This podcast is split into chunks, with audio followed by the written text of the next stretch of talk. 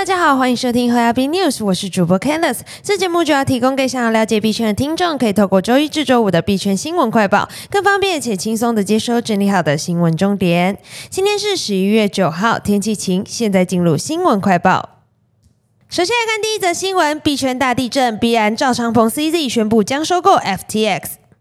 十一月九日稍早，争执多日的 FTX SBF 与币安 CZ 争霸似乎迎来转机。赵长鹏于 Twitter 上发文表示，由于下午 FTX 已向币安寻求帮助，以解决八日晚间的用户提币暂停、流动性紧缩危机，已与 FTX 达成协议，签署一项全资收购 FTX 全球站 FTX.com 的意向书。以太坊链上数据显示，当前 FTX 的以太钱包前七页交易信息只有入金交易，而最后一次的出金记录则是显示在八。日晚间七点，SBF 十一月七号曾发推表示，FTX 有超十亿美元的超额抵押现金可供用户提款。但随着 FTX 将被收购的消息一出，就被人发现他默默的删除了这条推文。接下来看下一则新闻，FTX 近三日遭提款六十亿美元，FTT 单日暴跌八十五 percent，跌破二点五美。九日凌晨，在 FTS 暂停提款数小时，币安执行长 CZ 宣布签署收购 FTS 打康意向书后，持续多日的 SBF 和 CZ 大战落下帷幕。据路透社消息，FTS 执行长 SBF 于八日给予员工内部的信件中提到，FTS 近日资金流出状况，并提前警告了 FTS 可能处于无法提款的状态。随后，果如 SBF 所料，十一月七号晚间七点起，FTS 交易所的部分链上加密货币钱包就已停止了提款功能，所有已申申请的链上提款请求被搁置。虽然在 CD 发推宣布已与 FTS 达成初期收购意向书，并将帮助 FTS 渡过难关后，FTT 一度反弹至二十亿美元。但随后投资者意识到 FTX 的流动性危机为真后，FTT 随后暴跌崩盘，在三小时内，FTT 至二十一点三三美元持续暴跌。直到触及凌晨的最低报价二点五美元，单日累积最大跌幅超八十五 percent。此效应更连带造成加密货币总体市场全面下挫，比特币更直线暴跌十七 percent，一度跌破六月十八号以来的钻石底一万七千六百二十二美元。虽随后稍有所反弹，但仍无法维持九日早上的价格水平。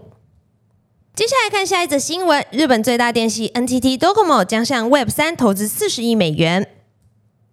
日本最大的电信业者 NTT Docomo 承诺向 Web 三基础设施投资高达六千亿日元，约四十亿美元。根据一份声明，该公司将与公共区块链 a l s t a r 网络的开发商 a l s t a r 基金会跟埃森泽合作，加快 Web 三的采用。他们将成立一个财团，允许个人和企业利用代币进行治理。目前，日本政府拥有 NTT Docomo 的母公司 NTT 三分之一的股票。接下来看下一则新闻：韩国央行宣布完成 CBDC 及 NFT 交易测试。